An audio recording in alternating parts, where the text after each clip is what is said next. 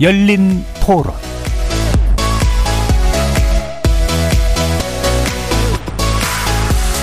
안녕하십니까. KBS 열린 토론 정준희입니다. 이미 국민들 눈앞에서 바라보면은 비례대표 제도는 중앙당의 공천권을 강화하고 특정 정치 세력의 권력을 유지시키는 수단으로 전락했습니다. 지역구를 28석, 아니 7석이라도 줄여서 비례대표 의석을 늘립시다. 지역 균형과 동서 통합을 위해 비례대표 의석으로 할애하자는 제안을 드립니다. 지난 선거제 개편 관련 국회 전원위원회에서 국민의힘 이현승 의원 그리고 민주당 윤호중 의원이 발언한 내용 들으셨습니다. KBS 열린 토론 오늘은 정치 외곽에서 국회를 바라보는 색다른 시선을 담은 정치 토크 국회 외사당 그 세 번째 시간으로 여러분을 만납니다. 비례대표제는 각 정당에 대한 유권자의 지지에 비례해서 대표자의 수를 배분하는 선거제도입니다. 우리나라의 경우 전체 국회의원 의석 300석 중에 47석을 비례대표로 선출하고 있는데요. 최근 여당에서는 비례대표 축소를 골자로 한 의원 정수 10% 감축안을 발표하고 당론 발의까지 고려하고 있다고 합니다. 과연 국민들이 이런 방향의 선거제 개편에 동의할지 주목되는데 정치개혁 과제의 하나로서 선거제도 개편 논의가 진행됨에 따라서 비례대표를 늘리느냐 줄이느냐를 두고 정치권은 물론 시민사회에서도 의견이 분분한 상황. 비례대표 무용론은 왜 불거진 걸까요? 또 비례대표를 늘리거나 줄이면 국회가 그리고 정치가 더 좋아질까요? 비례대표 의원이 가져야 할 자질은 무엇일까요? 잠시 후 세 분의 논객과 함께 비례대표 관련 쟁점에 관한 해답 찾아보는 시간 갖겠습니다. KBS 열린 토론 지금부터 시작합니다. 살아 있습니다. 토론이 살아 있습니다. 살아있는 토론, KBS 열린 토론. 토론은 라디오가 진짜입니다. 진짜 토론, KBS 열린 토론.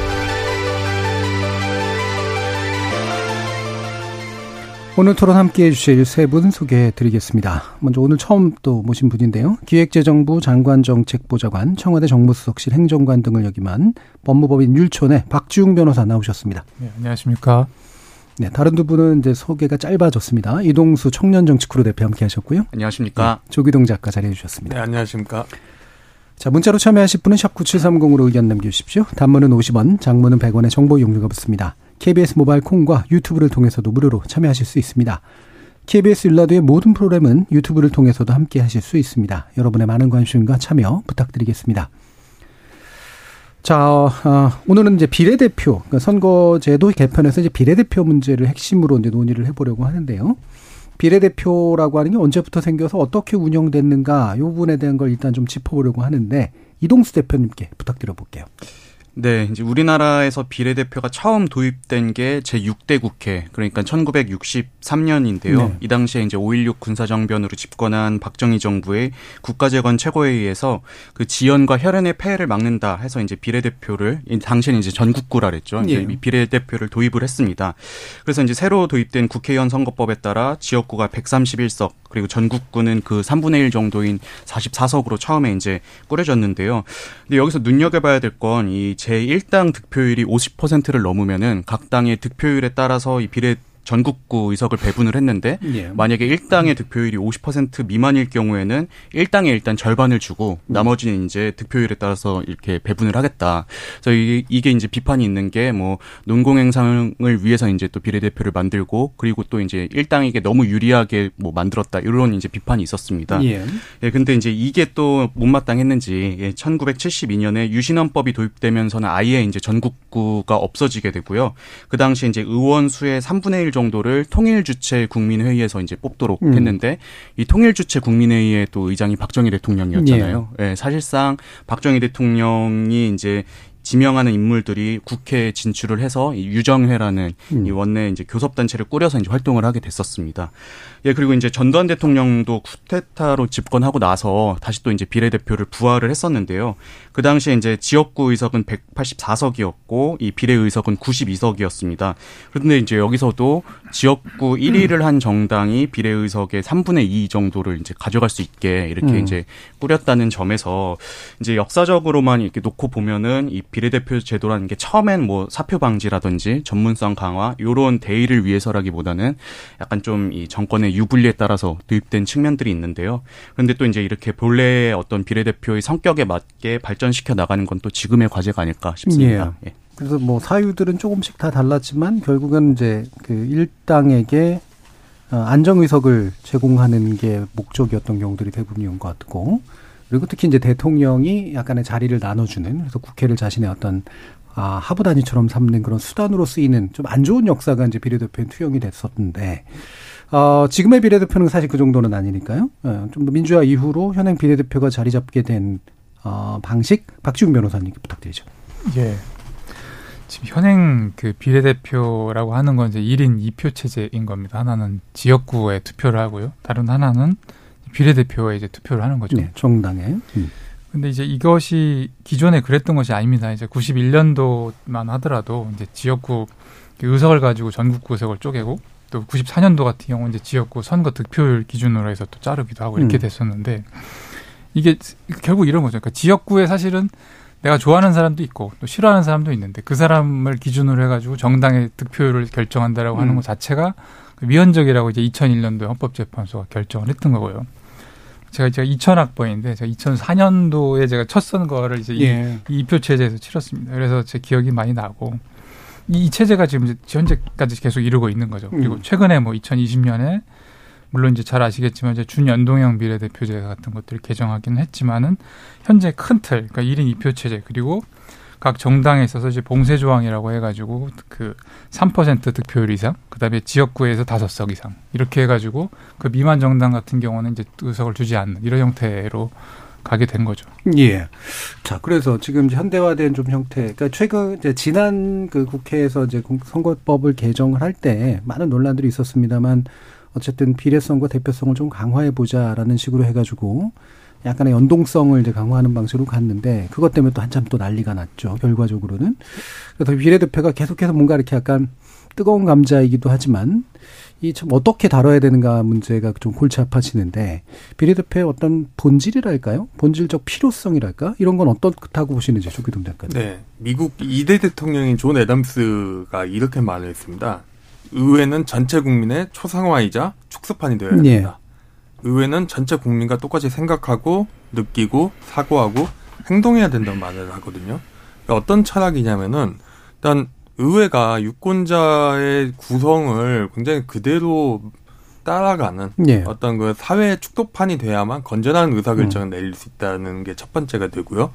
두 번째는 의, 정치적인 그 성향이나 정책 지지 특정 정당의 지지 배분에 대해서 그 거의 비슷하게 대표성 그 국민 비율에 맞춰서 대표해야 된다는 두 가지 철학을 담고 예. 있다고 할수 음. 있겠습니다. 음. 소선구제 같은 경우는 그게 쉽지가 않거든요. 음. 21대 총선 같은 경우에도 그 지역구 투표만 보면은 더불어민주당이 49.9%, 국민의힘 당, 당시에는 미래통합당이었나요? 네. 41.5%였습니다. 근데 비례 비율로 하면은 126석 대 105석 이거든요. 지역구의 그 쪽에만. 그런데 선거 결과는 163석 대 84석이었죠. 네. 그러니까 결국 정치적인 대표성을 소선구제만으로 이게 보장하지 못한다는 고민이 비례 대표가 유지되는데 기본적으로 깔려 있다 할 수 있겠습니다. 예. 정치적인 대표성을 그렇게 말씀하신 대로 비례적으로 구성하려면 이렇게 무선 표집을 하면 되지 않을까. 가장 과학적으로. 예. 사실은 뭐 예전에도 있었던 제도죠, 실제로 옛날 민주주의에는. 음. 비례대표에 대해서 어떻게 생각하세요, 동생? 그 저는 이 조기동 작가님께서 뭐 철학적 측면 말씀해 네. 주셨는데 저는 현실적으로 봤을 때 사실 이제 어떤 정책 역량을 발휘할 수 있는 전문가라든지 이런 분들이 이제 국회에 진입하기도 일단 어렵고 아, 안에서 또 이제 지역구에서 어떤 영향을 받지 않고 활동하기도 되게 어렵거든요. 예. 저는 이 비례대표의 가치가 결국에는 이 지역구 활동에서 비교적 그래도 자유로운 집단이 국회 안에 있어야 된다라는 것인 것 같아요. 예. 일단 첫 번째로 이 선거만 하더라도 사실은 뭐 이제 좀 우세 지역에 전략 공천되는 경우들도 있긴 하지만 그 경우는 사실은 많지는 않고 대부분은 이제 그 지역구에서 뭐 몇 년 아니면 십수년 이렇게 일고원 분들이랑 경쟁을 해야 되는데 그거 자체가 일단은 엄청나게 높은 장벽으로 작용을 하고요. 두 번째로 만약에 이제 국회에 진입을 한다고 하더라도 지역구 의원들 같은 경우는 사실은 지역구 활동이 또 의정 활동의 상당 부분을 차지하게 되, 잖아요 네. 네. 근데 그게 꼭 뭐 어떤 지역 발전을 위해서 힘쓰는 경우들도 있지만 보면은 대개 뭐 지역 유지라든지 아니면은 지역에 뭐큰 아파트 단지라든지 이런데 민원 해결해 주느라 또 역량을 좀 쓰는 경우들도 굉장히 많고 그래서 저는 좀 국회 300석 중에서 그래도 일정 어떤 비율 이상의 의원들은 이런 거에서 비교적 좀 자유롭게 정책이나 이런 것들을 좀 해라 이런 취지에서 좀 비례대표가 필요하지 않나 예. 생각을 합니다. 그 과거에 전국구라고 불렀던 것의 네. 취지이기도 하고 또 좋은 인물이 이제 지역에서 당선되기는 어려울 때 이제 그 인물을 발탁하는 수단이기도 하고 네. 또 직능 대표성이나 또는 전문성을 국회 안으로 집어넣는데 또 필요한 제도이기도 하고 네. 예. 또박 변호사님. 예. 저는 이제 비례대표 의원도 모시고 일도 해보고 예. 지역구 의원 현역 의원도 뭐 많이 압니다. 예. 어떤 게 낫던가요? 어, 제가 보기에는 비례대표 의원이 나은 것 같습니다. 아 그래요. 예. 예. 왜냐면 돈 씀씀이도 달라져요. 아, 무래도 이제 지역구로 예, 관리해야 되니까 돈도 많이 쓰시고요. 예. 그다음 이제 자기 뭐 마이너스 통장도 허무시는 분도 많고 예, 지역구 의원들은요. 음.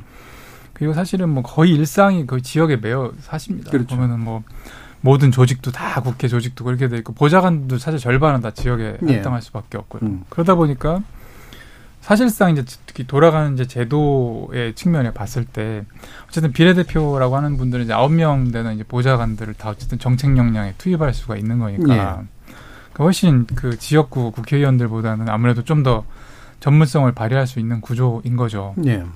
게다가 또 지금 현재 이제 비례대표라고 하는 것들은 다 여러 가지 이제 그런 다양한 집단에서 선출이 되신 분들 아니겠습니까? 정당의 공천을 통해서. 음. 그렇다고 하면은 아무래도 어쨌든 이제 뭐 국익에 대해서 고민하시는 분들도 있는 거고 어떤 장애인 문제, 또 여성, 또는 환경, 또는 어떤 경제적인 문제, 외교 이렇게 다양한 측면들을 고려할 수가 있는 거죠. 그래서 어떻게 보면 비례대표라고 하는 건 이제 전문성과 다양성 이양 이두 예. 가지 가치를 결국 추구, 추구하기 위한 하나의 어떤 하나의 제도일 것이다 이렇게 생각을 합니다. 예. 전문성과 그런 다양성을 이제 반영하는 방식으로서 뭐 다들 이제 공통적으로 또 지적해 주시는 부분이긴 한데 이게 국회에서 또는 정당 내에서 결국 정치라는 건 다수를 구성해야 되잖아요. 근데 비례대표는 대부분 초선이고 네. 초선 이상이 되기도 되게 어려워서 네. 비례대표 출신인데 다수구를 리드하는 분들 혹시 보신 적 있어요? 그 오선을 하신 분이 있지 않습니까? 김종인. 예, 워낙 특이한 경우죠. 비대위 전문. 네, 전문이시기도 예, 하고요. 예, 굉장히 특이한 그런 정도 케이스. 그런 게 장점이 있었다고 보세요? 어, 그, 그 그 런 이제 예, 김정인 위원장 같은 경우는 예. 어쨌든 좀 너무 특이하긴 하지만 네. 그렇게 해서 쌓은 이력으로 뭔가 특별한 역할을 한 부분이 좀 있다라고 생각되시는지. 그렇죠. 그러니까 사실 음. 뭐 물론 이제 어떻게 보면 뭐 당론에 따라 가지고 뭐 여러 가지 입장 차이가 네. 있을 수 있겠습니다만은 그냥 제가 그 외부에 인해 눈에 봤을 음. 때는 사실은 어떻게 보면 계속 이제 여러 가지 좀 파문을 던지시는 거죠 호수에다가 네. 지금 음. 현재 지금 제도가 문제가 있다. 다만 이제 그것이 현재 정치에서 수용을 할 수 있는지 없는지는 음. 변론을 하더라도. 예. 자, 그래서 비례대표 이렇게 말, 말 말씀만 들어보면 되게 좋은 제도인데 지금의 정부 여당에서 여당 쪽이 갑자기 이제 비례대표 무용론까지는 아니겠지만 이제 줄이자. 어, 전체 정, 정수도 줄이고 비례대표를 중심으로 줄이자. 이런 식으로 얘기가 나옵니다. 어, 그 핵심적인 주장을 뭐 굳이 전달해 주실 필요는 없긴 한데 왜 그런지는 좀 이해하면서 뭔가 좀 얘기를 해야 될 거 아니에요? 네, 조기등 작가. 일단 실리적으로는 그 비례대표를 줄이지 않으면은 뭔가 정치 개혁을 하기가 대단히 어려워진다는 데. 예. 그러니까 지금 지역구 의원을 줄일 수는 없는 것이고 음. 그 오히려 그 국힘 쪽의 당론은 그 농촌 지역권 그대로 두고 수도권이나 대도시에서는 이제 중대선거구제 네. 전환하자는 건데 그러면 필연적으로 이제 선거 조정할 때 지역 의석수를 좀 늘려야 되거든요. 음. 현실적으로 보면 비례를 줄일 수밖에 없겠죠. 왜냐하면 네. 그러면 기득권 나눠먹기라는 비판을 굉장히 많이 받을 테니까 그냥 의석수만 늘리면은 두 번째는 약간 이게 그 사람들이 호소하는 정서는 결국 정치에 대한 불신, 그렇죠. 내진 정당에 음. 대한 불신이 깔려 있는데요. 그 2000 되게 재밌는 사실은 비례대표 수가 조금씩 줍니다. 음. 2004년에 그 비례대표가 56석이었거든요, 처음에. 음. 근데 슬금슬금 줄더니 2020년에 47석으로 줄어요. 심지어 1988년에는 사실 비례대표가 75석이었습니다. 네. 이거는 이제 국회에 대한 어떤 국회 원 국회 정치에 대한 불신이 깔려 있는데요. 2020년 4월에 동아시아 연구원 중앙일보 성균관대가 한국리서치의 의뢰에서 한 조사 결과가 있는데 그 주요 집 권력 집단에 대한 신뢰 점수를 10점 만점 척도로 하면은 그 정, 국회가 꼴찌입니다. 3.78점밖에 안 됩니다. 네. 정부가 5.63점, 대통령은 심지어 6점, 6.28점이에요. 예, 결국 그냥 불신이 많은 거고요. 네. 여기에 대한 불신에는 결국 그냥 비례대표가 나를 대리하는 건지 모르겠다. 유권자 음. 입장에서는 이제 정치적인 대리인이잖아요. 에이전트인데 과연 그 비례대표 정당이란 틀을 통해 매개를 통해서 뽑히는 비례대표가 나를 대리하는가? 여기에 대한 예. 그 불신이 깔려 있다고 생각합니다. 음. 방금 말씀 주신 내용, 어, 이게 선거 여론조사가 아니기 때문에 동아시아 연구원에서 이제 아, 찾아보시면 되는데요. 또는 각사 홈페이지도 참고해 보시면 아마 자세한 내용 찾으실 수 있을 겁니다. 많은 분들이 또 들어보셨을 직한 이제 그런 내용이죠. 실제로 정치에 대한 불신, 특히 국회에 대한 불신이 굉장히 작동하고 있는 조건에서 내가 직접이라도 뽑으면 대통령이든 아니면 지역구든 그나마라도 내가 좀 뭔가 정을 주겠는데 다른 사람들이 만들어 놓은 것에 내가 그냥 들러리를 서는 것 같은 느낌 이거는 굉장히 좀 안 좋은 거 아니냐라는 이제 정서가 있다. 이동수 대표님은 어떤 게 약점이라고 보세요? 저도 이제 조기동 작가님 음. 말씀하신 거랑 좀 비슷하게 생각하는데요. 일단 지금 뭐 정부든 여당이든 궁지에 몰려 있는 상황에서 뭔가 돌파구를 찾긴 해야 되는데 그럴 때 제일 쉬운 게 공공의 적을 때리는 게 이제 네. 또 쉽잖아요. 그래서 음. 아무래도 이제 정치에 대한 어떤 국민적인 정서가 또 좋지 않고 하다 보니까는 정치 개혁해야 된다, 뭐 의원 수 줄여야 된다 이런 식으로 이제 지금 주장을 하고 계시는 것 같아요. 근데 이제 저는 정 뭐 어떤 의원들의 특권이라든지 의원 수를 줄이는 과정에서 두 가지 방식이 있을 수 있다고 생각하는데 첫 번째로 번째로는 일단 현역들의 기득권을 줄이는 방식이 있을 수 있고 네. 아니면 새로 진입하는 어떤 진입자들의 어떤 파일을 줄임으로써 그냥 네. 정치 전체의 어떤 크기를 줄여버리는 이득권 아니, 기득권의 어떤 크기를 줄여 보이는 줄여 보임으로 이제 보임 음. 국민들께 예, 버려서 음. 죄송합니다. 음. 버려서 이제 국민들께 보여줌으로써 우리가 정치 개혁했습니다. 이렇게 음. 하려는 것 같아요. 근데 지금 보면은 사실은 현역들의 기득권은 줄기는커녕 오히려 의원 수가 줄면 늘어나는 거잖아요. 네. 근데 지금 어떤 신규 진입자들의 그냥 진입 장벽만 높이고 있는 추세다 이렇게 이제 보여지고 두 번째로는 그 2016년 총선 앞두고 그 당시에 이제 비례대표가 한 7석 정도가 확 줄어버린 적이 있었는데 그게 왜 그러냐면은 이제 헌법재판소에서 우리나라 그 선거 구간에 인구 편차가 이제 2대 1을 넘어서는 안 된다 이렇게 얘기를 해서 이제 고거에 맞추다 보니까는 부득이하게 또 수도권에 또 인원수도 늘어나고 하다 보 인구수도 늘고 하다 보니까 요거를 좀 수도권 의석을 늘려야 되는데 그럼 의석을 늘리자 이러면 또 국민들이 반대할 테니 그냥 네. 만만한 비례대표를 그냥 줄여버리고 이렇게 그냥 그 지역구를 또 늘린 게 아닌가. 그래서 지금도 음. 약간 이런 방향으로 가려는 게 아닌가라는 전 생각을 합니다. 예. 그러니까 이게 사실은 원래 기득권을 타파하는 방식은 기득권을 안으로 더 많이 들어가게 만드는 거잖아요. 네, 그렇죠. 일반적으로는. 네, 그렇죠. 근데 이거는 이제 반대 방향으로 해보겠다는 건데 네. 결국 매개는 세비인데 네, 꼴, 꼴 보기 싫은데 돈 많이 쓰고 싶지 않다는 심리를 네. 이용하는 그런 방식인 것 같은데 실제로 세비 문제나 이런 게 그 정치 개혁에서 되게 중요한 문제라고 좀 느끼세요, 박 변호사님? 어, 그러니까 사실 세비와 관련돼 가지고 이제 의원이 결국 네. 얼마만큼 돈을 쓰느냐 이 음. 문제인 건데 동수 1인당 한 9억 원 정도를 음. 쓴다고 보면 되거든요. 그러니까 국회 이제 여러 가지 뭐 입법조사처나 예정처에서 나온 자료들 보면 예. 9억 정도 실제 보면 그렇습니다. 근데 음. 그런데 이제 이게 사실은 이제 정수가 결국 늘어나면 늘어날수록 사실 돈을 더 많이 쓰게 되어 예. 있는 것이고 근데 줄이면 사실은 이제 세비가 줄어드니까 어떻게 보면 국민의힘 입장에서는 어, 차라리 그 우리가 그꼴 보기 싫은 국회의원들 수를 줄여가지고 차라리 세비도 아끼고 좋다. 예. 뭐 이런 사실 프로파간다를 할 수도 음. 있는 거겠죠. 음. 그래서 뭐 세비를 동결한 채나 아니면 줄인 채뭐 네. 정수를 늘리거나 이래보자라고 하는 의견도 좀 나오잖아요. 그 예전에 정의당에서도 음. 이제 국회의원의 어떤 전체 세비는 그냥 음. 유지한 채 인원수를 늘리자 이렇게 제안을 했었는데 제 생각에 그거에 대해서 국민들이 좀 달갑지 않게 받아들였던 건 네. 아, 이것들 말로는 이렇게 지금은 네, 당장 그렇죠. 줄이는 것 같지만 네, 슬금슬금 올리는 거 아니냐라고 음. 의심을 하실 것 같아요. 이제 음. 저는 사실 그 세비 자체는 국회의원 뭐 나라 예산도 그렇고 이제 사실 국회의원 기득권에서도 그 렇게 중요한 음. 부분은 아니라고 생각을 하거든요. 예, 예. 오히려 지금 국회의원실에 이제 인턴 포함해서 보좌진이 한 아홉 명 정도가 구성이 되는데 차라리 그 수를 줄여버리면은 그래도 명확하게 일단 눈에 드러나고 또 이걸 함부로 늘리기도 쉽지 않잖아요. 예. 차라리 그런 식으로 어떤 세비 총액을 유지하면서 의원 정수를 늘리는 방안도 괜찮지 않을까라는 음. 생각을 했습니다. 예. 그 제가 그 부분에 좀 첨언을 드리면 음. 사실 저는 이 부분을 고민을 많이 했던 사람인데 예. 그러니까 사실은 이제 그 보좌관 수를 좀 줄이는 건 저도 맞다고 생각합니다. 음. 왜냐면은 그 사실 그 전제는 이제 비례로 많이 간다라고 하는 일단 첫 번째 전제가 예. 있어야 되는 거고 지역구 현재를 유지하는 이상 절대 보좌관 수를 줄 수가 없습니다. 예. 근데 그렇게 되려고 하면은 결국 정당의 이제 기속력을 강하게끔 사회가 바뀌어가야 되는데 하려고 하면은 이제 지금 있는 보좌관 아홉 명 중에서 한 절반 아까 우리 대표님 말씀하신 것처럼 절반을 줄여가지고 정당에다 떼줘야 되는 거죠. 예. 그래서 정당이 이제 뭐 정책연구위원이라든지 이런 데 가지고 하면 사실은 여러 가지 국회는 항상 그 입법에 대한 심사를 할 때 그 입법 그 조사관들, 그러니까 입법고시 출신들이 이제 심사를 쭉 하게 되는데 네. 보좌관들은 사실은 그런 게 낄 자리가 별로 없는 거예요. 네.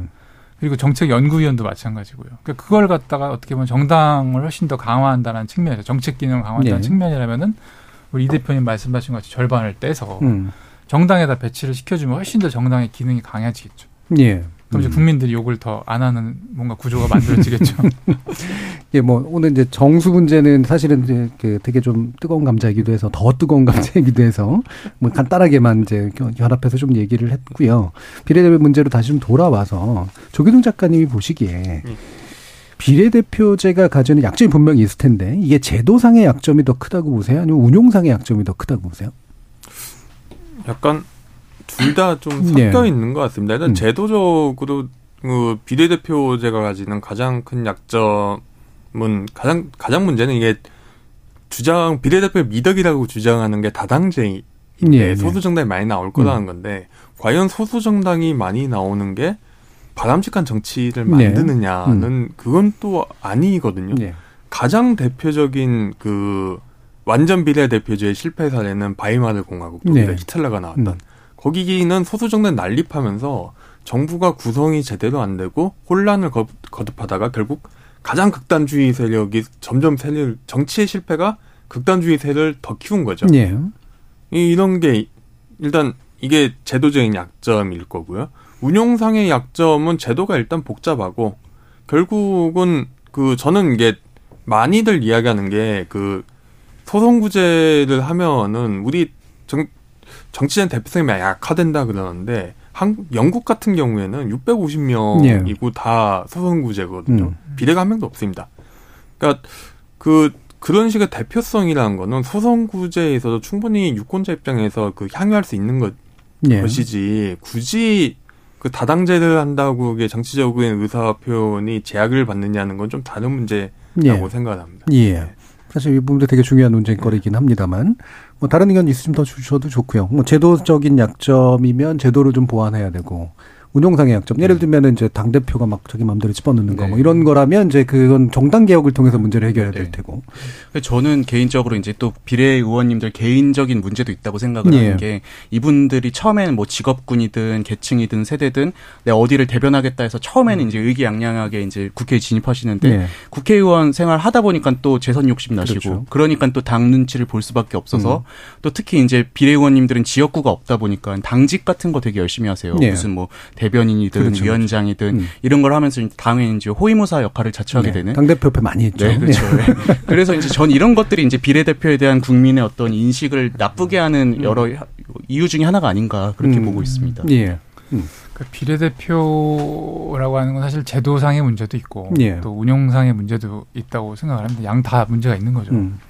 근데 이제 아까 말씀하신 것 같이 이제 그럼 비례대표 분들이 그럼 현실적인 이유가 있어요. 그러니까 사실 국회의원을 한 번 하면 사람들이 되게 높게 취다 그 취급을 한단 말이에요. 예. 아, 이제 또뭐 영감님 소리 듣고 막 이렇게 되는데 근데 사실 사회 나오면 별로 할 게 없어요. 생각보다. 음.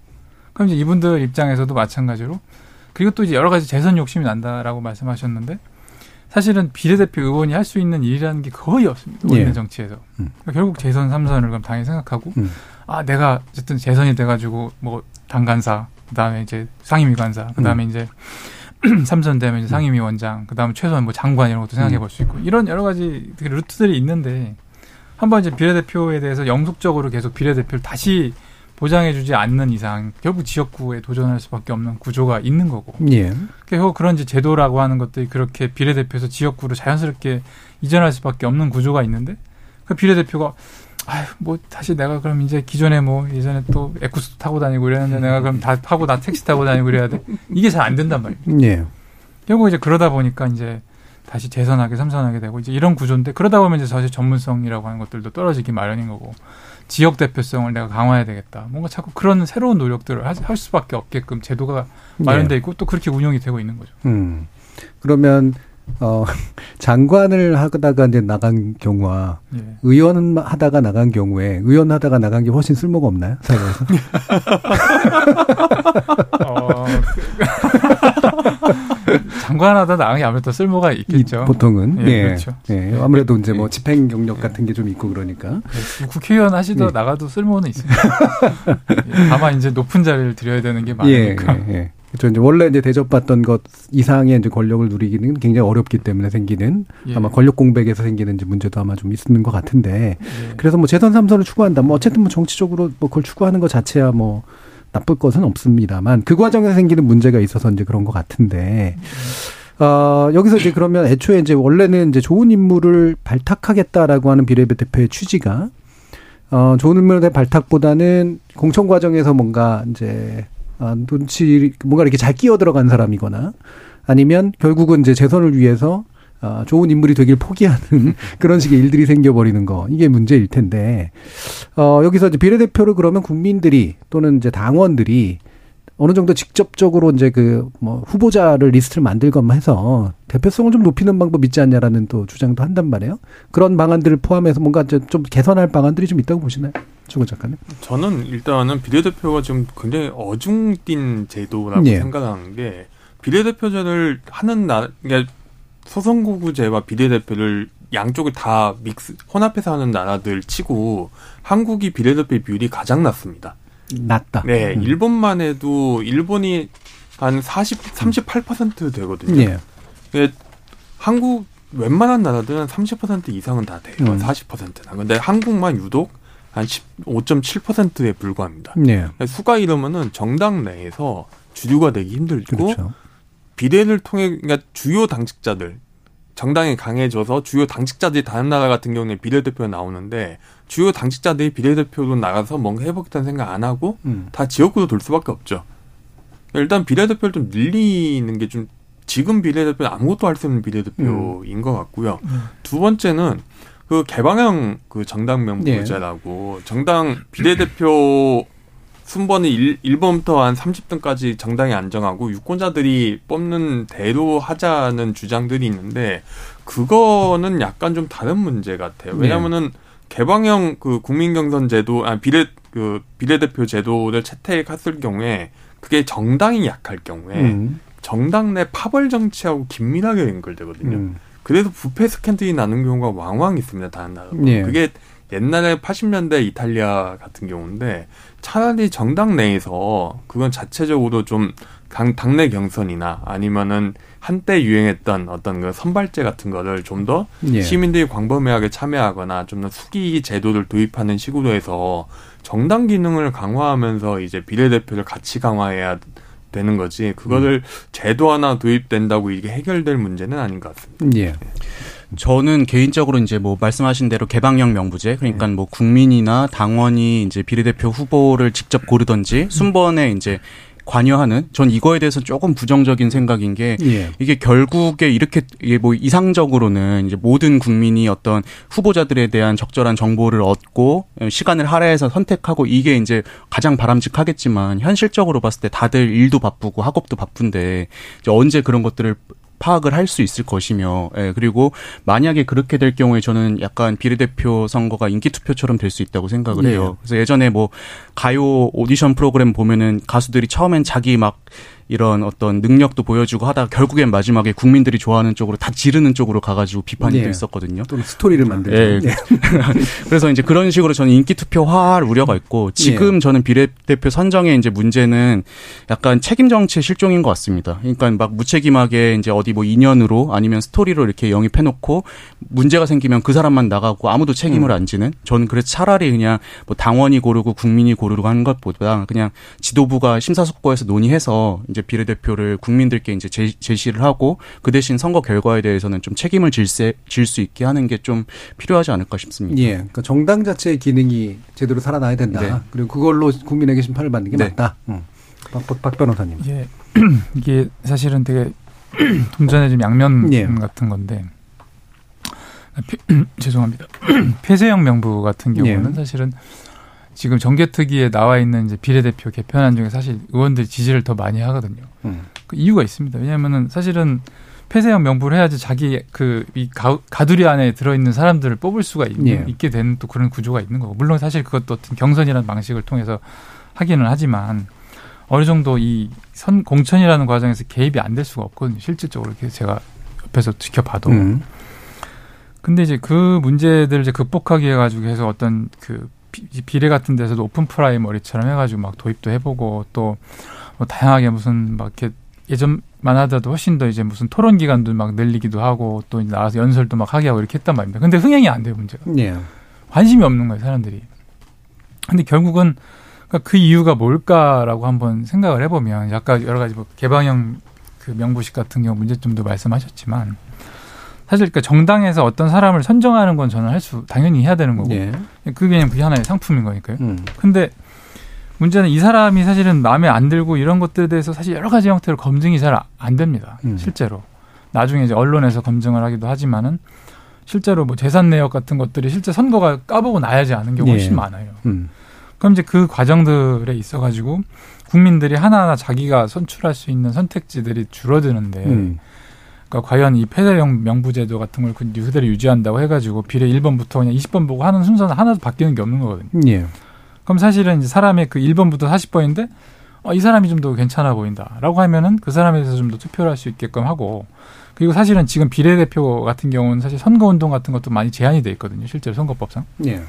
근데 그런 것들을 이제 다 풀어주고 자기가 훨씬 더 어필할 수 있고 물론 이제 그건 어쨌든 정당에서 추구하는 가치라든지 이런 것들을 공감하면서 해야 되는 것이 것이겠지만 적어도 이 사람들의 여러 가지 그 활동할 수 있는 영역이 극히 좁은 상황에서 그냥 비례대표제를 유지한다, 폐쇄형 명부 같은 거 유지한다고 하면 사실 기존의 제도랑 별로 차이가 없는 거죠. 예.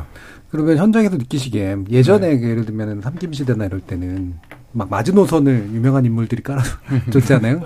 열세 번째쯤 가겠어. 뭐 뽑아줘. 뭐 이런 식의 거. 네, 뭐 그렇죠. 근데 요즘 같은 경우에 이게 1인 2표제가 되면서 실제로 이제 막 딱 list up 된 거를 보고 야, 이 정당이 더 매력적인데?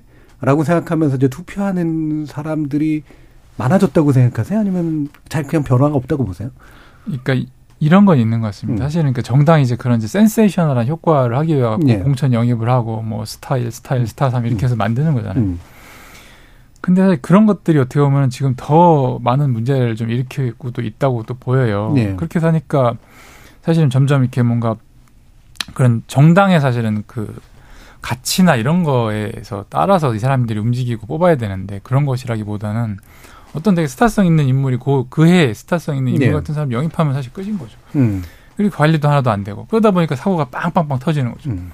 그리고 나서 이제 시간이 지나보고 나면은 이제 다 누더기가 어느 순간 제도가 돼 있는 거죠. 예. 그 저도 이제 뭐 인재 영입이라든지 아니면 비례대표 이런 것들을 보면은 이제 정당에서는 어떤 파급력 아니면 스토리 이런 것들의 어떤 효과를 기대하고 이제 영입을 하잖아요. 근데 음. 국민들 입장에서 봤을 때 그 권위가 인정이 안 되는 인물이 그 자리에 앉았을 때 보통 논란이 많이 생기는 예. 것 같더라고요. 예.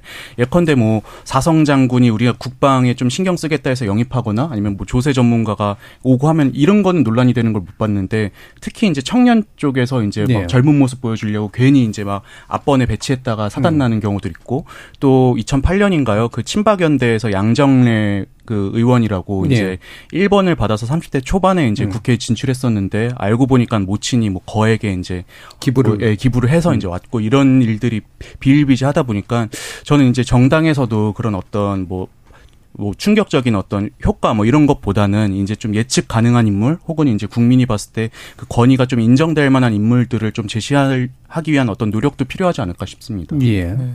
이런 부분들 뭐 이게 사실 약간 모순적인 내용들이 다 같이 이제 들어갔긴 해서 그러니까 스타성이 있는 인물도 필요한데 검, 검증이 안 되고. 네. 검증을 잘해서 해야 되는데 검증할 역량은 또 없고 정당 내에서는. 수사기관도 아니기 때문에 생기는 문제 있고. 그래서 생기는 위험을 또 어떻게 끌어안아야 되느냐. 뭐 이런 문제도 있을 텐데. 이게 아까도 나온 얘기지만 조 작가님 보시기에 이게 어, 어떤 법제를 어느 정도는 좀 만들어서 해결해야 되는 문제냐, 아니면 정당 자체가 알아서 해결할 문제냐.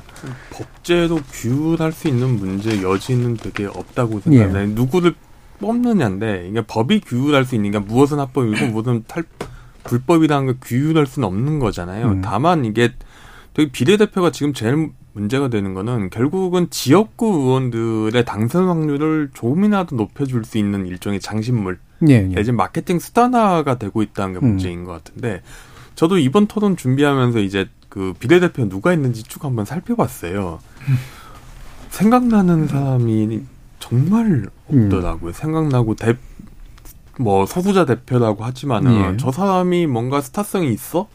지금 와서 보면은 예전에도 그 지금 와서는 더 상징성이 없는 예. 이런 인물들인데 대부분 이 자스민 의원 얘기하죠.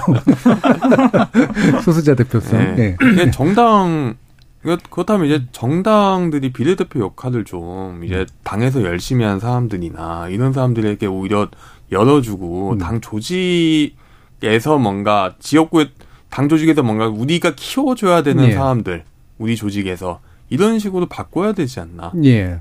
근데 이제 고의 말씀을 하셔서 네. 그냥 한국적인 구조인데 어, 교수가 자기 제자 교수 잘 안 시키잖아요.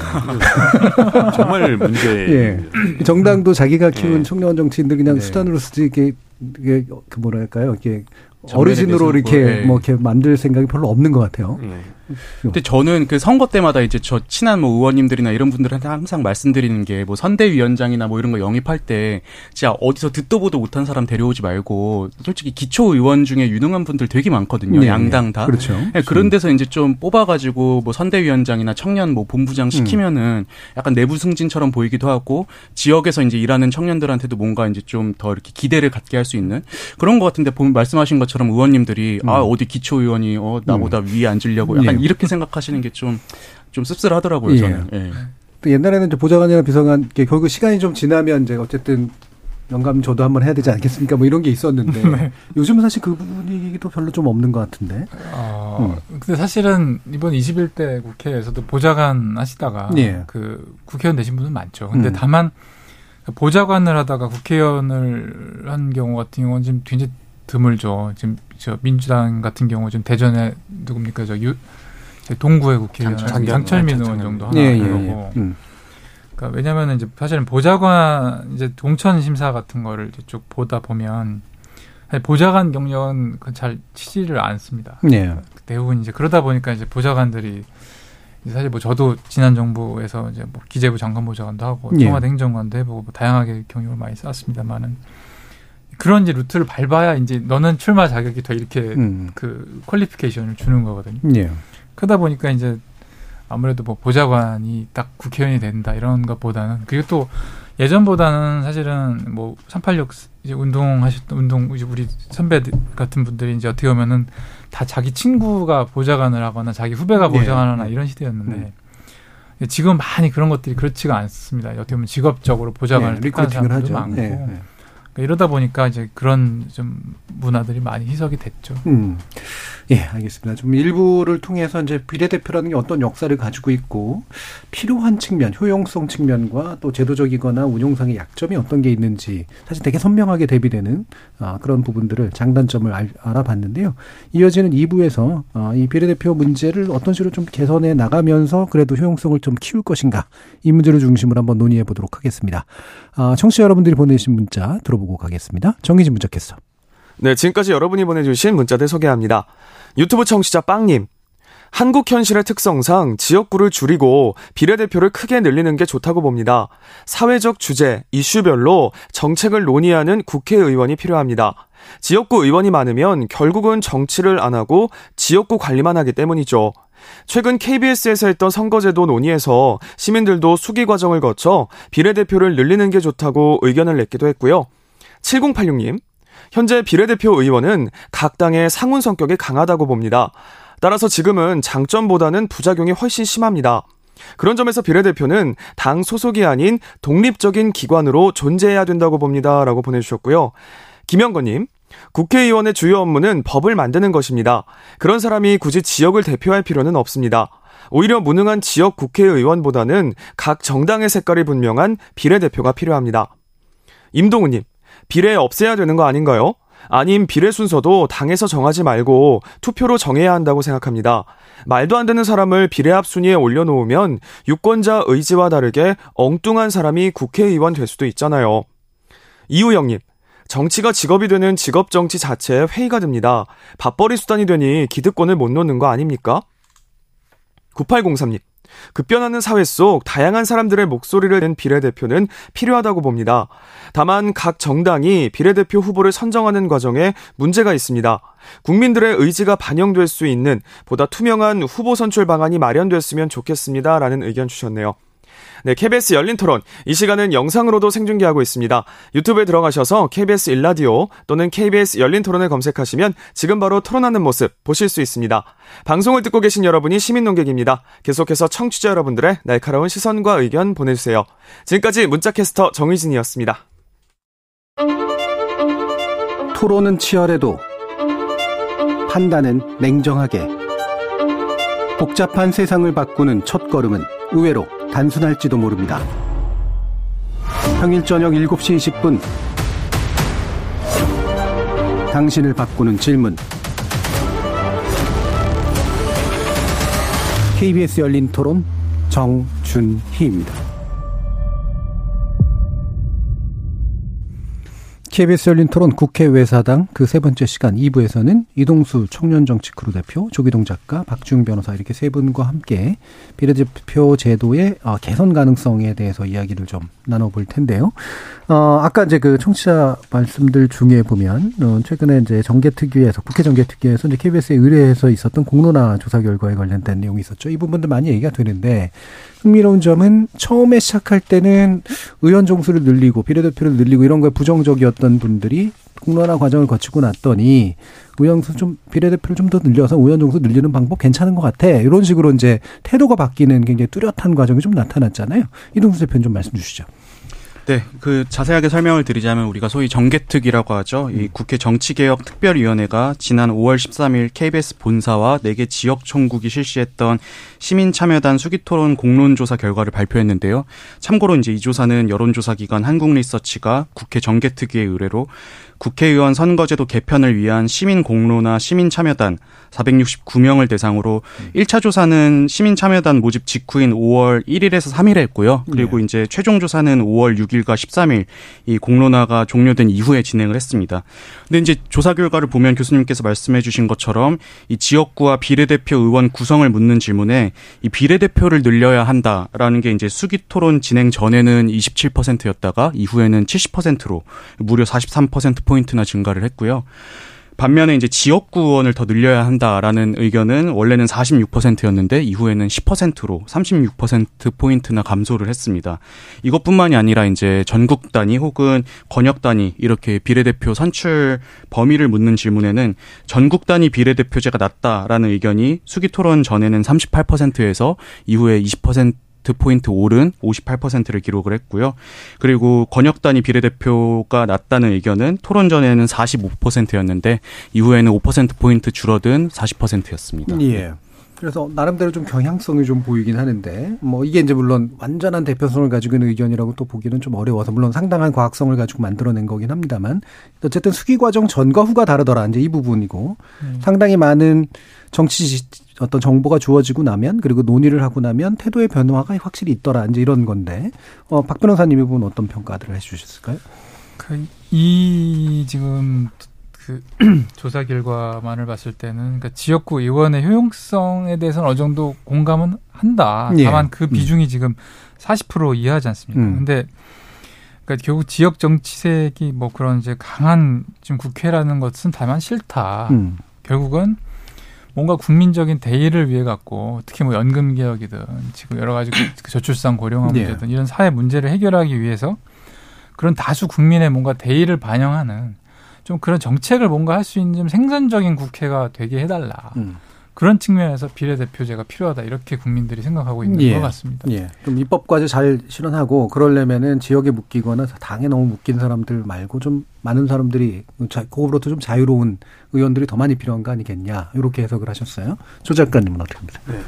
저는 그 일단 국회의원 수가 한국이 저는 너무 적다고 예. 생각을 하거든요. 음. 그러니까 그 인구 인구 비리 인구당 국회의원 한 명이 몇, 인구 몇 명을 대표하는지 한번 계산해 보면 하원 음. 기준인데 영국이 10만 3, 10만 명, 독일이 11만 명, 그다음에 프랑스가 12만 명 정도입니다. 예. 이탈리아도 14만 명인데 한국은 17만 명이에요. 음. 그러니까 압도적으로 많은 사람을 대표하는 거는 국회의원 한 명에게 지나치게 많은 권력이 쏠려 있다는 이야기고 예. 그렇다면 오히려 국회 그리고 두 번째는 이제 민의를 국회의원 한 명이 좀 더 대표하는 능력이 떨어질 수밖에 없거든요. 예. 좀더 많은 사람을 대표해야 되니까 결국 중간 타입의 유권자들에 맞춰야 되잖아요. 예. 그런 경우에 오히려 나의 민주주의의 대표성을 늘리기 위해서는 좀 더 국회의원을 늘려야 되고 그러면은 뭐 지역구를 늘리는 것보다 비례를 늘리는 게 훨씬 더 올바른 선택이라고 많이들 이제 생각하는 것 같습니다. 예. 토론을 예. 하고 나면은. 음. 예. 그 저는 이제 어떻게 생각하냐면 이 조사의 결과가 사실은 그거잖아요. 비례대표는 알고 봤더니 생각보다 괜찮다였고 예. 아, 지역구는 알고 보니까 이거 조금 좀 아닌 것 같다라는 게 이제 이 조사의 어떤 그 결론인 것 같은데 예. 저는 이 국민들께서 약간의 고정관념이 있으신 것 같아요. 이 지역구 의원은 우리 지역을 위해서 힘쓴다. 근데 음. 그게 물론 어느 정도는 맞는 생각이지만 그렇죠. 또 한편으로는 과연 지역 지역구 의원이 자기 지역의 발전을 위해서만 힘쓰느냐. 이 지역구 활동하는 거 보면 결국에 표 관리, 조직 관리하는 게 되게 많거든요, 네. 사실은. 이제 그 그리고 또 아까 이제 변호사님께서 말씀해 주신 것처럼 이 국가 단위에서 거시적으로 해결해야 되는 문제들, 뭐 지역으로 봐도 예컨대 뭐 필, 필요하지만 혐오 시설로 인식되는 시설에 대한 유치라든지 아니면은 뭐 군부대 이전 같은 문제들 같은 경우는 이 지역구원들이 결국에 자기 지역 주민의 어떤 뭐 님비 현상, 핀피 현상 이런 걸 따라갈 수밖에 없고 그래서 저는 지역구 정치의 폐해가 생각보다 좀 국민들이 생각하시는 것보다 조금 더 크다. 그래서 음. 비례대표가 좀 이런 점에서 필요하지 않나 싶습니다. 예. 근데 저는 좀 약간 지역구 정치를 거기에 폄하할 건 아니라고 생각을 하는 게 네.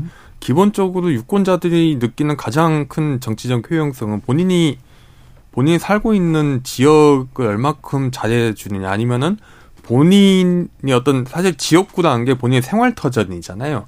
생활 터전에 나와 있는 문제를 얼마나 잘 해결해 주느냐거든요.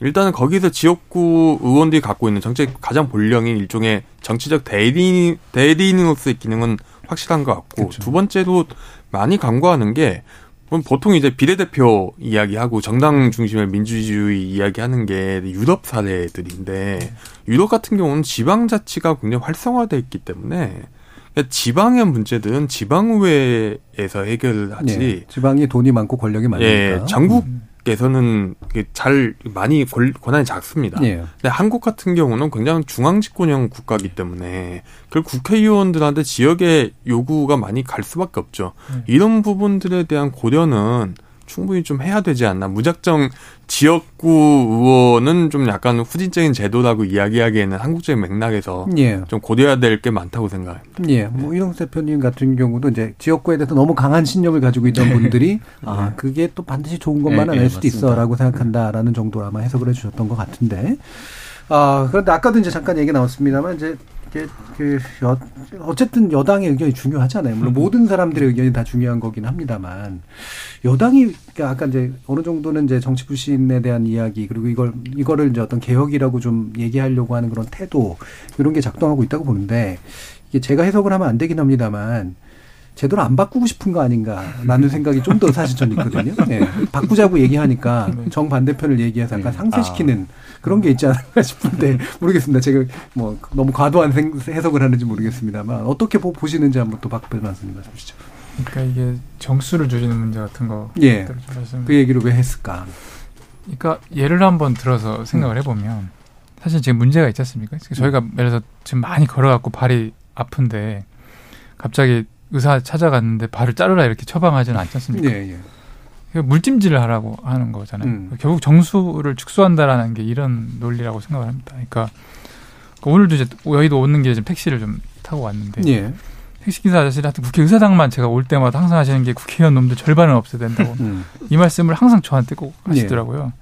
뭐 최근에 뭐 대구시장님도 그런 음. 말씀 좀 하시긴 하고 그럼 이제 자꾸 말씀을 이제 듣다 보면 반복이 되는 거예요. 아 국회의원은 나쁜 놈들, 예. 일을 안 하는 놈들, 세비를 처먹는 놈들, 뭐 이런 식으로 되는 거죠. 근데 정수를 줄이게 되면 문제가 오히려 아까 그 조, 조 우리 조 작가님도 말씀하셨지만 국회의원 개개인 권한이 강해져 버리니까 네. 권한을 이제 남용할 소지가 훨씬 커지는 겁니다. 음. 근데 민주화 국가라는 게 결국 전, 어떤 개인의 하나하나의 권한들, 뭔가 정부 기관의 권한들을 통제하고 그런 이제 견제와 균형 속에서 이루어지는 게 헌법의 원리인데 이런 것들이 어디서 사, 그 골마 털어지고 있는 그 사회에서 어디 어디 그 뭔가 이렇게 병리 현상들이 나타나고 있는 것들을 자꾸 골마 털어지는 것들을 우리가 고치고 그런 게 사실 국회의원들이 역할을 해야 네. 되는 거거든요 법으로서. 근데 이제 그런 국회의원의 수가 사실은 더 많아져야 되는 거죠. 아까 말씀하신 OECD 대비해서 음. 우리나라가 적은 것도 사실이고. 그러니까 그렇게 해서 뭔가 그리고 또 새로운 어쨌든 자꾸 사회 변화에 맞춰가지고 국회의원들이 여러 가지 법 발의를 또 해줘야 되고 잘 처리가 돼야 됩니다. 근데 그런 것들이 한 법안이 발의된 것 중에서 거의 한 30% 제가 알기로 이하로 지금 처리되는 겁니다. 한 4년 동안 통틀어서 네. 통계를 보면. 그러니까 이런 것들 중에서 좋은 것도 있고 논의도 해야 되는 것도 있는데 다 논의 못하는 경우가 훨씬 많거든요. 이게 사실 국회의원 수가 부족하다는 증거겠죠. 그러니까 사실은 정치 성진국인 뭐 독일 같은 경우도 국회의원 수가 600명 가까이 이르는 거고 그래서 정수를 줄이자고 하는 것 자체가 그 어떻게 보면 하나의 그 포퓰리즘적인 논리라고 저는 생각을 합니다. 예. 어, 이 얘기를 좀 약간 더 이어서 아까 물론 이제 어느 정도 얘기가 좀 나왔기 때문에 제가 일부러 이 얘기는 그렇게 많이 하지는 않을 생각이긴 한데 이게 이제 제가 계속해서 얘기하는 게 이게 결국은 국회의원들이 문제를 해결해야 되는데 대부분 제일 쉬운 방법은 안 하는 거잖아요. 말만 많이 하다가 이걸 하는 방향으로 어쨌든 뭔가 갈까? 줄이든 늘리든. 음. 아니면 결국은 그냥 현재를 지키는 방향으로 갈까? 어떠세요?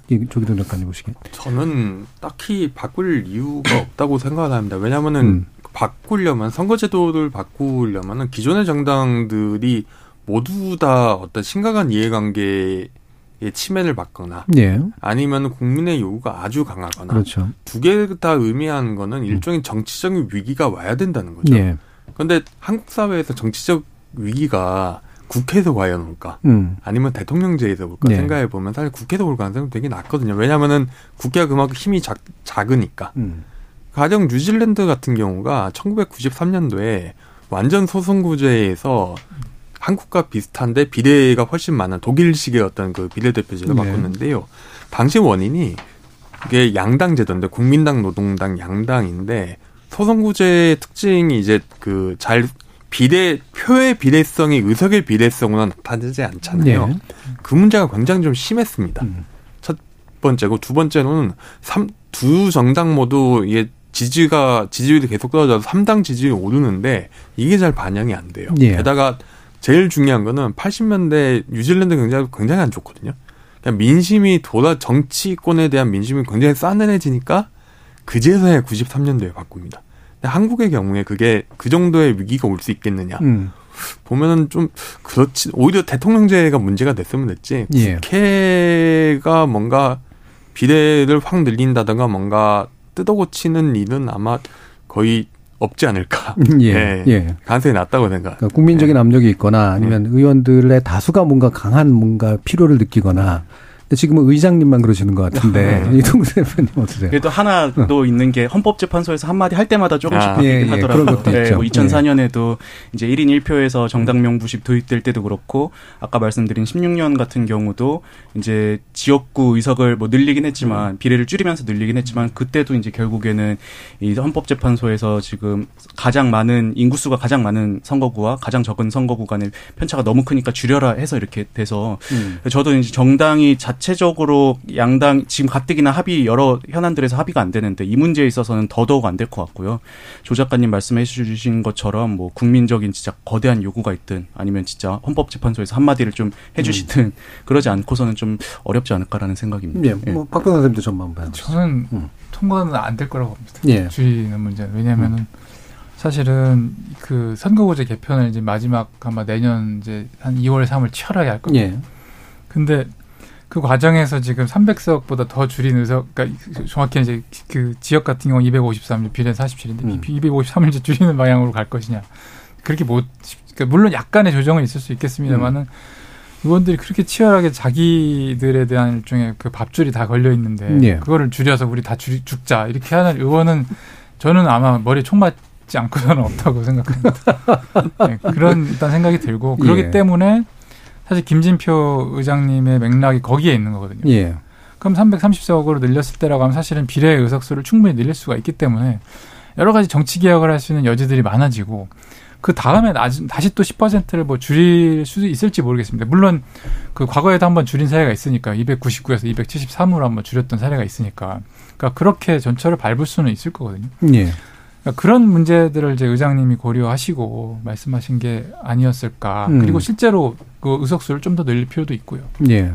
그러니까 정말 변화가 안 될 것 같다라는 표현하시기 위해서 과도한 표현을 좀 쓰시긴 하셨는데, 음. 예, 그러니까 아마도 아, 뭔가 이게 엄청난, 뭐 아까 조 작가님도 말씀하신 것처럼 엄청난 압박 상태에 놓여 있거나 이렇게 좀 일어날 있지 않을 것 같은 그런 일들이 오지 않고서는 현재 상황의 변화는 별로 없을 것 같다라고 대부분 또 얘기를 하고 계신데 그럼 이 부분에 대해서 한번 견해를 줘보시죠. 이게 이것도 약간 꿈인 거긴 한데 결국은 고, 고양이 목에 방울 나기니까 아, 국회의원들이 선거구제를 선거제도를 못 바꾸면 선거제도는 누군가가 의견을 내고 국회의원은 그걸 받는 방식으로 하자.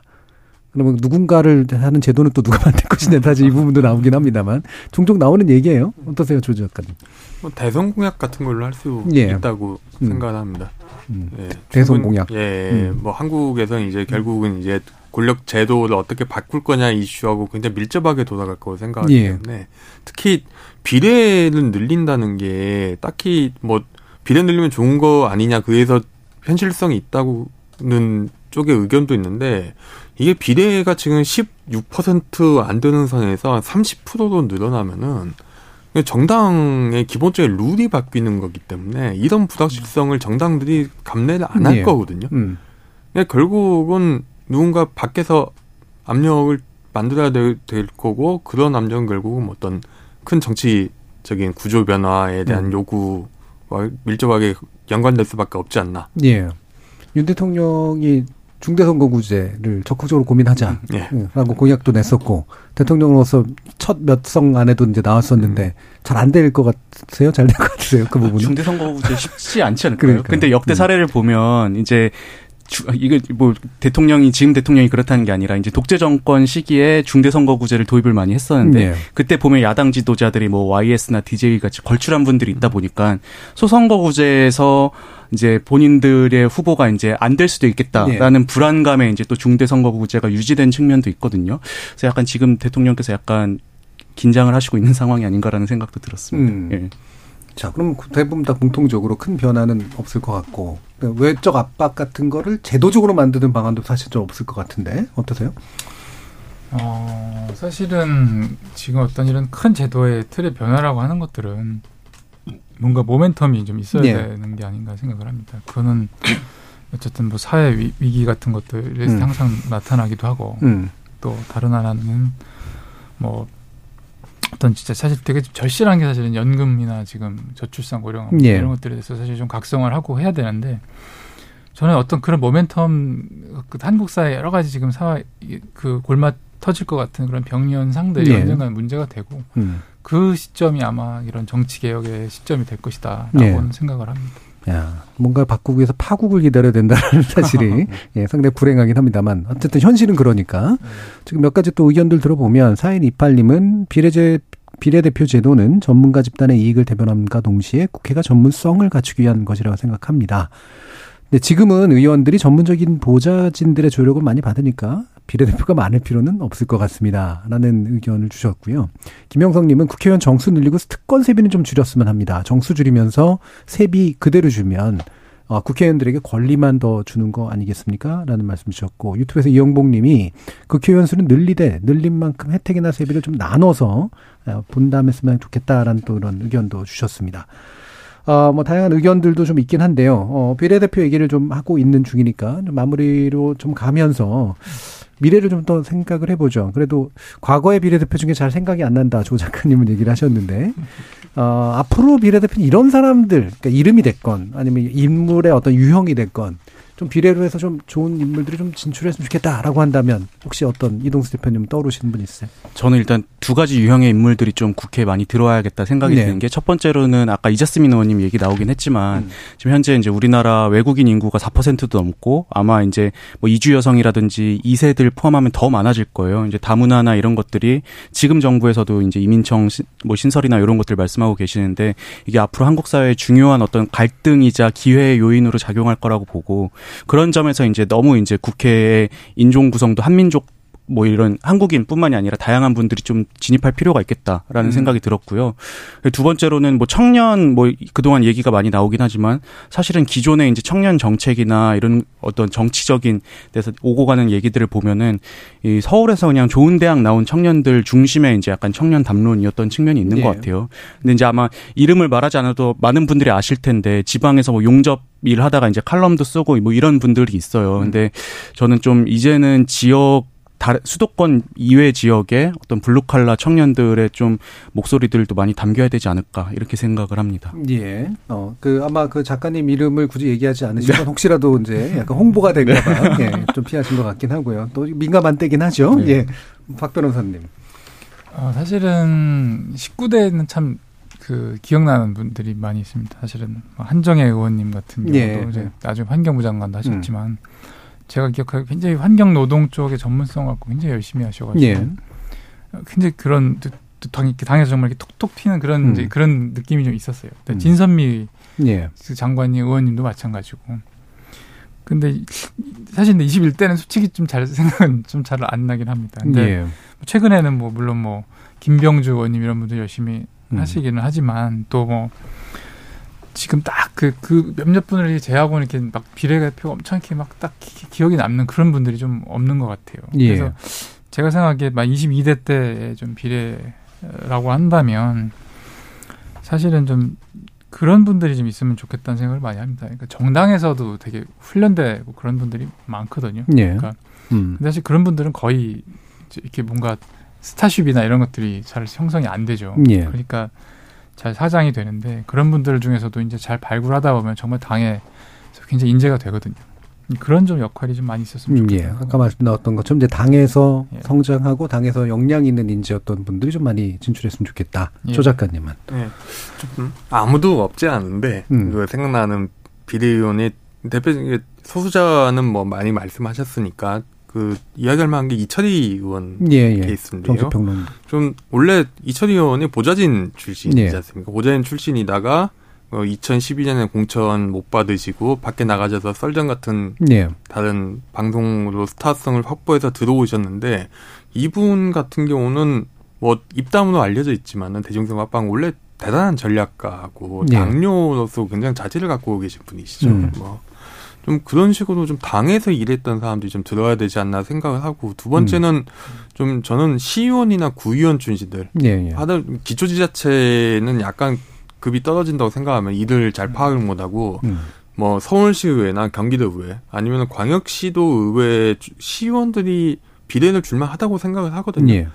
일단은 그러면 당에 대한 어떤 당 인력에 대한 선순환이나 발전도 되고 또 거기서 비례해서 한 다음에 다시 지역으로 충분히 내려갈 수 있는 사람들이기 때문에 예. 그 지역에서 내려 비례하고 다시 지역에서 구차전 같은 거 할 수 있는 거죠. 음. 좀 그렇게 좀 지방 의회에서 역량을 쌓을 사람들이 중앙정부 의회에서도 활약할 환경을 좀 만들어 줘야 되는 거 아니냐 예. 이렇게 생각하고 그 기존 지역구 예. 의원이 추천하는 사실은 제도로 해가지고 네. 잠재적 경쟁자를 키우는 걸 막지 않을까요? 네, 그게 제일 문제겠죠. 예, 사실은. 실제로. 예. 그렇죠? 예, 중앙당에서 비례를 했으면 다시 또 내려올 수가 있습니다. 예, 그러면 본인 예. 등에 언제든 칼을 수 있으니까. 예. 그렇죠. 자, 그래서 이렇게 비례, 그 공통적으로 많이들 얘기하시는 게 이제 뭐 예를 들면 뭐 참신한 어떤 인물 이런 거라기보다는 이제 당에서 정치 역량들을 키우거나 기초의회나 광역의회에서 뭔가 어, 의원 생활들을 좀 하면서 어, 정치 역량을 좀 갖고 온 분들이 어, 실제로 비례대표를 통해 가지고 새로운 좀 정치 문화를 만들면 좋지 않을까 이런 얘기들을 주로 많이 해주셨어요.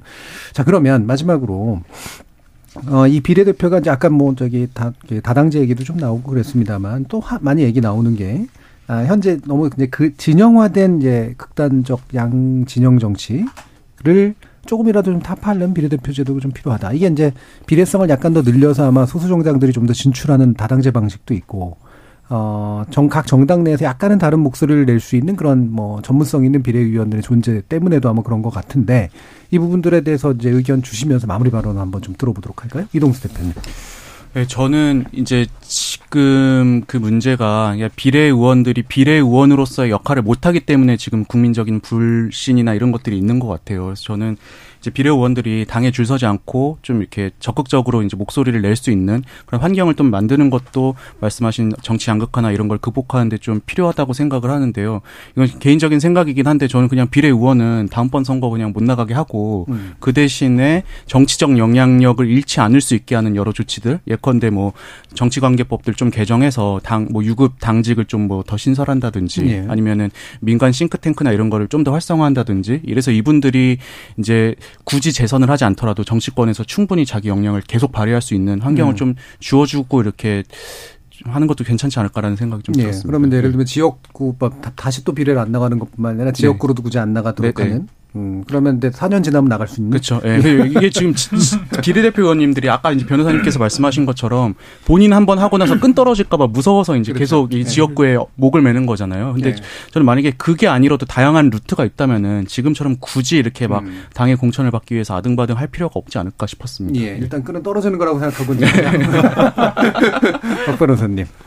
네. 비례대표라고 하는 것들이 좀 사실 잘 돌아갈 수 있게 예. 그런 정책 기능이라든지 활발하게 할 수 있게 좀 제도가 바뀌어야 되는 건 뭐 분명한 것 같고요. 그건 이제 수를 늘리는 문제라든지 또는 뭐 필요하다고 하면은 사실은 저는 뭐 권역별 비례를 별로 찬성하지는 않는데 예. 필요하다고 하면은 뭐 그렇게 과도기적으로 개혁할 수도 있다고 생각을 합니다. 그러니까 지금 예전에 노무현 대통령님이 말씀하셨던 게 있는데 운명이다란 책에 나옵니다. 예. 그러니까 그 우리 선거 제도가 그러니까 87년 6월 항쟁인 그 일로 이제 사김 합의에서 만들어진 틀이 그대로인데 이게 어떤 결선 투표도 없는 단순 다수제 대통령 선거, 또 결선 투표 없는 국회의원 소선거구제, 빈약한 비례 의석, 또 영원함 축으로 하는 지역 대결 구도 이런 걸 바, 바꾸려면 결국은 모든 지역에서 정치적 경쟁이 이뤄지고 소수파가 생존할 수 있는 환경이 만들어져야 된다. 그래서 이런 국회의원 선거구제를 개편하고 비례대표 제도를 바꿔가는 것이 정치적 그 발전을 가져온다 이런 말씀을 하셨거든요. 예.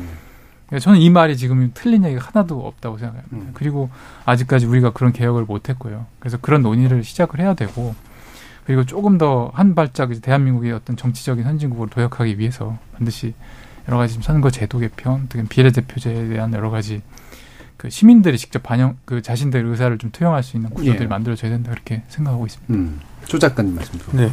일단 두 분 다 말씀하셨지만은 저도 비례대표가 활성화되기 위해서는 결국 정당 정치가 활성화돼야 되고 좋은 예. 정당이 있어야만 정당이 비례대표 정당이 뽑은 사람들이잖아요.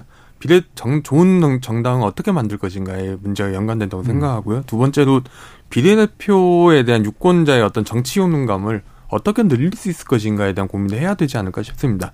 이게 이게 권 변호사 네, 네, 네, 박 변호사님이 말, 말씀하신 예. 대로 네. 그 권역별 비례대표제 도입 같은 경우도 비례대표 수가 늘어나면 충분히 할 수 있는 거거든요. 예. 오히려 그리 그러면 이제 지역별로 뭐 경선 같은 거 할 수도 있는 거고 음. 좀 여러 가지 고민을 좀 열린 상태에서 좀 더 좀 더 심도 있게 했으면 합니다. 예. 그리고 그거는 어, 대선 공약으로 나왔으면 좋겠습니까? 예. 가급적 대선 공약에 예. 그런 것들 예. 이야기해야 된다고 생각합니다. 예. 성역이 있으니까. 예. 예. 자, 오늘 어, 세 분과 함께 어, 비례대표 문제를 중심으로 해 선거제 또 개편 문제를 함께 이야기해봤는데요. 국회 외사당 오늘 순서는 이것으로 모두 마무리하도록 하겠습니다. 오늘 토론 함께 해 주신 조기동 작가, 박지웅 변호사, 그리고 이동수 청년정치 크루 대표 세 분 모두 감사합니다. 수고 많으셨습니다. 네, 감사합니다. 감사합니다. 선거제도 개편 관련된 논의에서 정치인들이 늘 들고 나오는 여러 사유는 대부분 국민의 요구에 부응하기 위해서라고 합니다. 그런데 정작 국민들이 자신의 표가 버려지는 걸 바라지 않는 걸 아는지 또는 지역이나 성별이나 다양한 어떤 견해를 자신들의 표로 뒷받침됐으면 좋겠다라고 생각하는 걸 아는지 모르겠습니다. 참여해주신 시민 동객 여러분 정말 감사합니다. 지금까지 KBS 열린 토론 정준이었습니다.